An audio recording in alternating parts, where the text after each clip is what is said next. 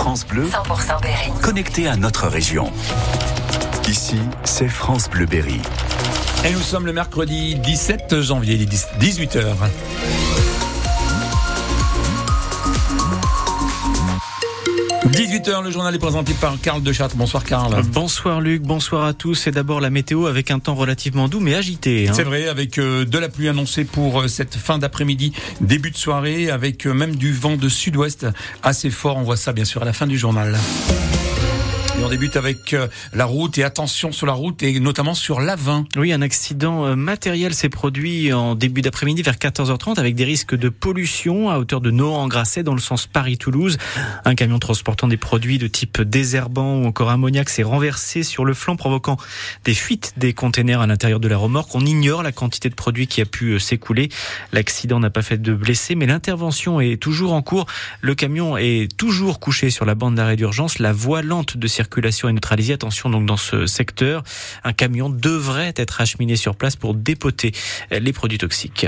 Une sage-femme de la maternité de Vierzon relaxée par le tribunal de Bourges. Elle était poursuivie pour homicide involontaire. Un nouveau-né était décédé quelques heures après sa naissance à la maternité de Vierzon. C'était en décembre 2017. Le parquet, le parquet avait requis 10 mois de prison avec sursis pour un défaut de surveillance du bébé. Mais finalement, le tribunal n'a pas suivi ces réquisitions. Michel Benoît. L'autopsie est claire, la petite fille est morte quelques heures après sa naissance suite à une infection de type pneumopathie. En cause, un germe de la maman lors de l'accouchement. Le bébé est venu au monde dans l'après-midi du 28 décembre 2017. Il s'est éteint vers 4 heures du matin. Le procureur reprochait à la sage-femme de ne pas avoir alerté le médecin qui aurait pu prescrire un antibiotique efficace. Le nouveau-né présentait une cyanose. Il geignait également beaucoup et sa température avait baissé peu après l'accouchement.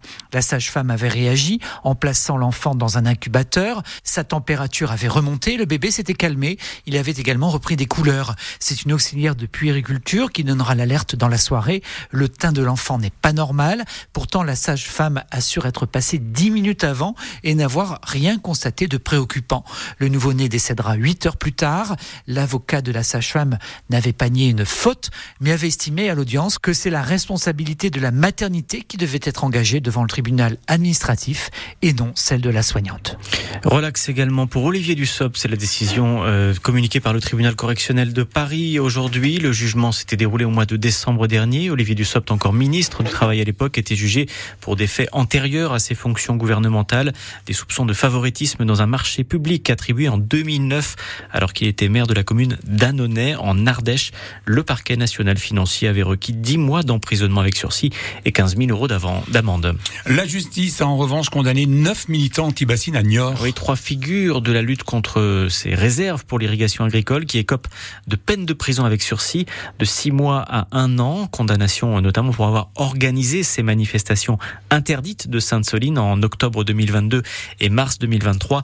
Les autres prévenus écopent eux de peine d'amende essentiellement.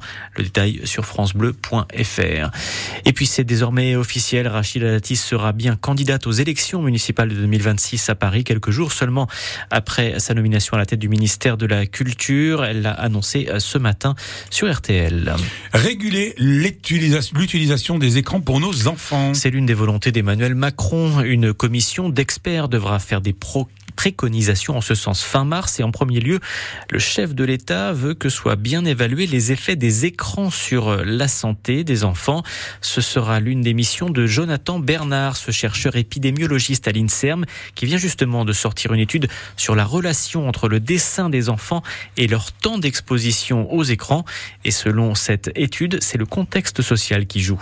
A priori, ce n'est pas le temps d'écran qui est le facteur causal là-dedans. On s'est aperçu que oui, il existe une différence de capacité graphique entre les enfants selon leur niveau d'écran, mais en fait, toute cette différence-là, elle est essentiellement due aux facteurs socioculturels et socio-économiques de la famille. Maintenant, on parle de dessin, chaque trait du développement de l'enfant ou de sa santé, euh, chaque fois, c'est un nouveau problème. Si on réalise le même type d'analyse sur les compétences en langage durant la petite enfance, on retrouve un lien négatif entre le temps d'écran et le langage qui qui se maintient même une fois qu'on a pris les facteurs socioculturels en compte. Donc voilà, c'est un petit peu l'intérêt de mon programme de recherche, c'est d'aller essayer de comprendre, voilà, les écrans, sur quoi ils jouent.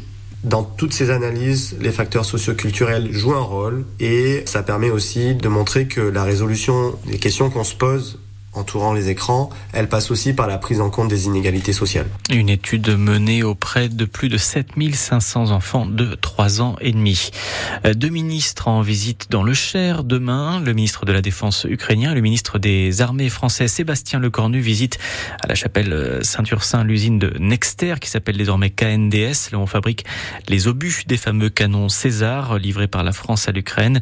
Une visite dénoncée par la CGT qui appelle à se rassembler à 14 heures devant l'entreprise pour appeler à la paix.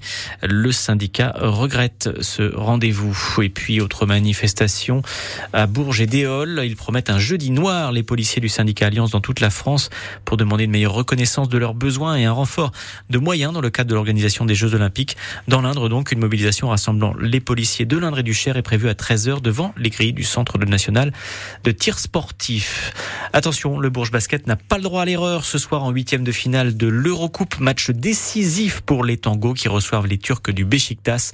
Les tangos qui doivent s'imposer d'au moins 10 points après avoir perdu de 9 points lors de la rencontre allée il y a une semaine. Coup d'envoi de ce match à 20h au Prado.